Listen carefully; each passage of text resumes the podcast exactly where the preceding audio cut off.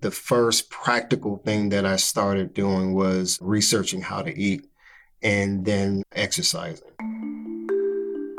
The first and most important step for anyone diagnosed with prediabetes or at risk of type 2 diabetes is to make healthy lifestyle changes.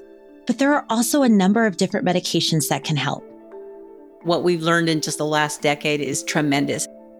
In this episode, we'll talk about the different types of medication that are sometimes prescribed to help prevent type 2 diabetes and other medications that can treat conditions that put people with prediabetes at higher risk.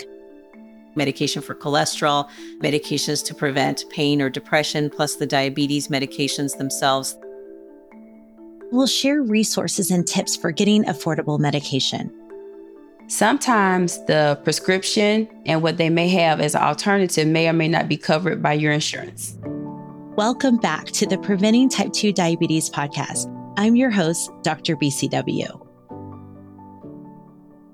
The Preventing Type 2 Diabetes podcast is a production of mission based media and was made possible with support from the American Pharmacists Association Foundation.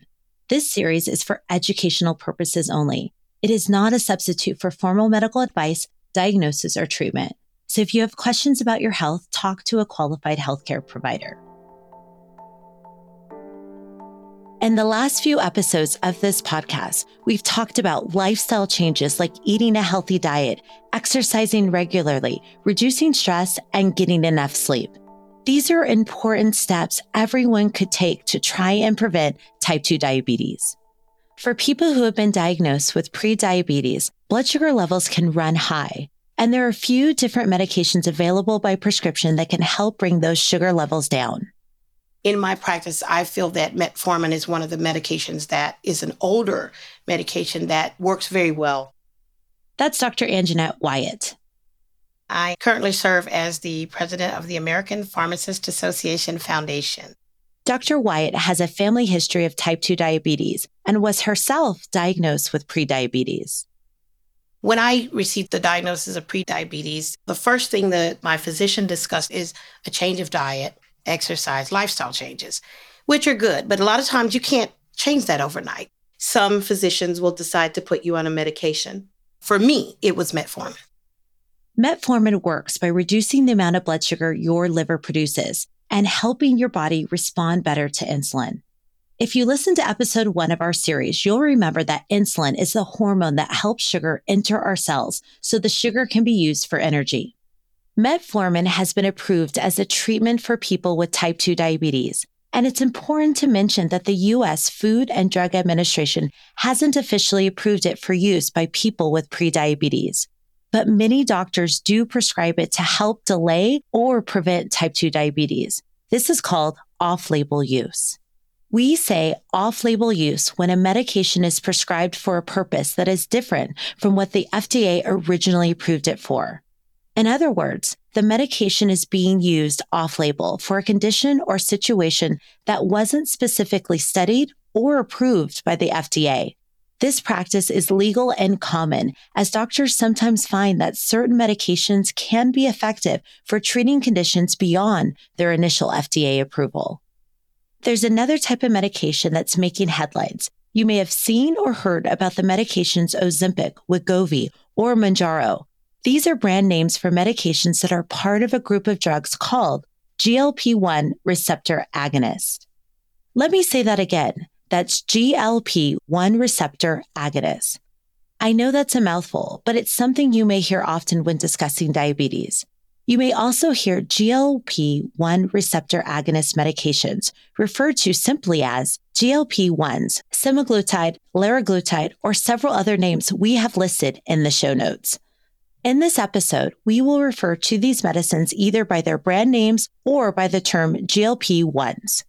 When your blood sugar levels go up after you eat, GLP 1s give your body a nudge to make more insulin. The additional insulin helps lower blood sugar levels, which not only improves blood sugar control, but may also lead to weight loss. GLP 1s appear to reduce appetite and slow down the movement of food from your stomach to your small intestine. This can make you feel full faster and longer, which can reduce the amount of food you eat. For some people like Jessica who struggle with their blood glucose and weight, a GLP 1 can be a good option. I always assumed that I was destined for diabetes, that there was no way around that with my genetic predisposition. Not only did my paternal grandmother have diabetes, but my maternal grandmother did as well, and my mother does. And all were type 2 diabetes. And now I'm thinking, you know what? They may be onto something. This may be something that is going to be the thing that sticks and really changes my life in a way that I never thought possible. For Jessica, the benefits have been obvious. I have been on it seven and a half months now. My A1C is down a full point.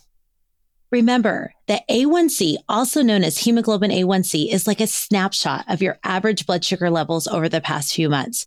So Jessica's average amount of sugar in her blood has gone down, and that's a good thing. So it's huge. My cholesterol is down. I'm down 60 pounds. And I am now back in the gym, working out, like riding bikes. GLP 1s are generally taken by injection, which means they are delivered by a shot and are taken daily or weekly. They are relatively new medications. And like with all new medications, there are still some things we don't know. We haven't had it around long enough to know how long people should stay on it.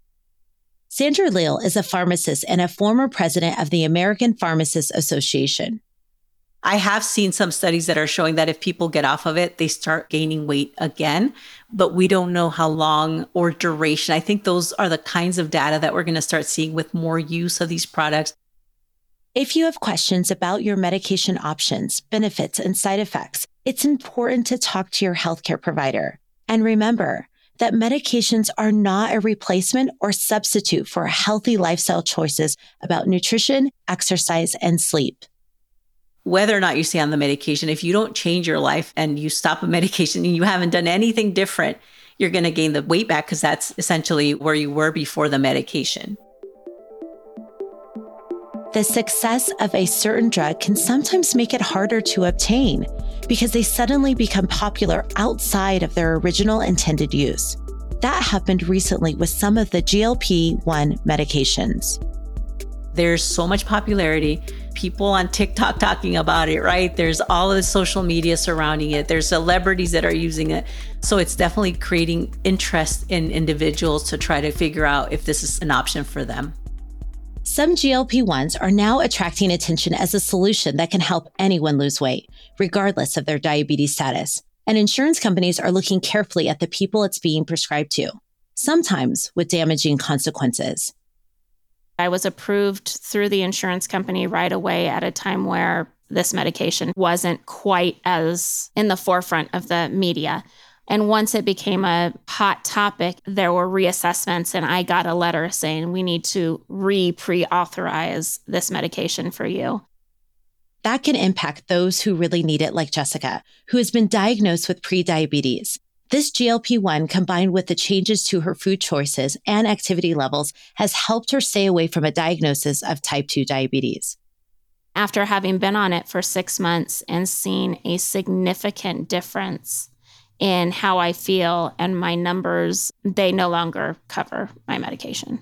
I'm extremely stressed out about it right now because it is terrifying to think about going back to the difficulties that I struggled with on a daily basis prior to being prescribed. For some people who need medication to manage prediabetes and prevent type 2 diabetes, the cost of these prescription medicines can be a challenge. This is a big factor for any condition, but when you have a condition that definitely requires for you to take medications to monitor your blood sugar, that's one thing that you should always be discussing with your provider. If cost is an issue for you or someone you love, here are a few tips. First, and it may seem obvious, ask your doctor how much your prescription cost. That conversation never happens. You just assume that if a provider writes it, that you're going to pick it up at the pharmacy, and then you realize it wasn't covered. If the medicine you've been prescribed is not covered or affordable, you may be able to use a less expensive or generic alternative the doctor that you go to or the prescriber that you go to might prescribe a trade name, a specific trade name, and realize that it's not covered under the plan. But there might be an equivalent product from the other company that is covered. Here's registered nurse Adrienne May. I would first talk to the pharmacist to see if there are any alternatives that you may be able to take in place of this medication. At the same time, I would also reach out to my provider to see if there are any alternatives that they can prescribe. Sometimes the prescription and what they may have as an alternative may or may not be covered by your insurance if insurance is an option for you. But you always need to check with your provider, the prescriber that wrote the prescription, and then also talk with your pharmacist because they're very helpful in talking to you about what's available that may be in the same drug class. Sometimes even health providers refer to a class of drugs by a brand name, when in fact, they may be referring to the type of drug. Dr. Anjanette Wyatt explains. Metformin, for example, it's been out on the market for so long that you probably wouldn't see the brand name. There are a couple of names for metformin, including Fortamet and Glumetza. It's good to know both names just in case you go to the pharmacy and you get the generic instead of the brand. But typically at a pharmacy, you will have the brand name on one side, the generic name on another side. If you have health insurance, pharmacist Sandra Leal also recommends that you familiarize yourself with what your insurance will cover because you may be surprised at what you find. Some of the things for diabetes fall under durable medical equipment. If it's a glucose monitor, insulin supplies, pharmacy benefits are the medications, and then some of them are medical benefits, the actual visits to see a nutrition counselor, for example, to see your doctor, a certified diabetes educator. Some programs offer things like walking programs, exercise gym access, things like that that are available to you for coverage that you don't even have to pay for out of pocket. So it's really important to understand what benefits you have, which ones you can apply, what you might not even realize you have. Remember, your insurance company will have a comprehensive list of what is covered. So if you're in any doubt, call them and ask. If any of these drugs aren't covered by an insurance plan and are too expensive to buy, there are also several programs that can help people qualify for free or low cost prescriptions. Lots of drug companies have patient assistant programs that offer some products at a reduced price for people who qualify. You can find these online by searching for the Patient Access Network Foundation or visiting rxassist.org along with other websites. We have links on our websites at healthunmuted.com slash resources you may be able to find a cost saving program at your local pharmacy, and several pharmacies accept discount cards and coupons. Nonprofit organizations like Partnership for Prescription Assistance can also help people get medicines for free or nearly free. And of course, there is Medicare, Medicaid, and state pharmaceutical assistance programs. Remember, you can find more information on all these resources at our website at healthunmuted.com slash resources. For anyone who is at risk of developing type 2 diabetes, there's more at stake than just diabetes itself. There are also concerns about complications like eye and nerve damage, heart attacks, sexual dysfunction, strokes, and even anxiety and depression. In addition to lifestyle changes, medications can also help delay or prevent developing these medical problems. For example, if your cholesterol is high, you may be prescribed a medication called a statin. Statins help lower cholesterol and they can also reduce your risk of heart disease and stroke. If you have high blood pressure, which is also known as hypertension, then you may get a prescription for an ACE inhibitor, diuretic, or other type of drug. We have links to useful articles on our website.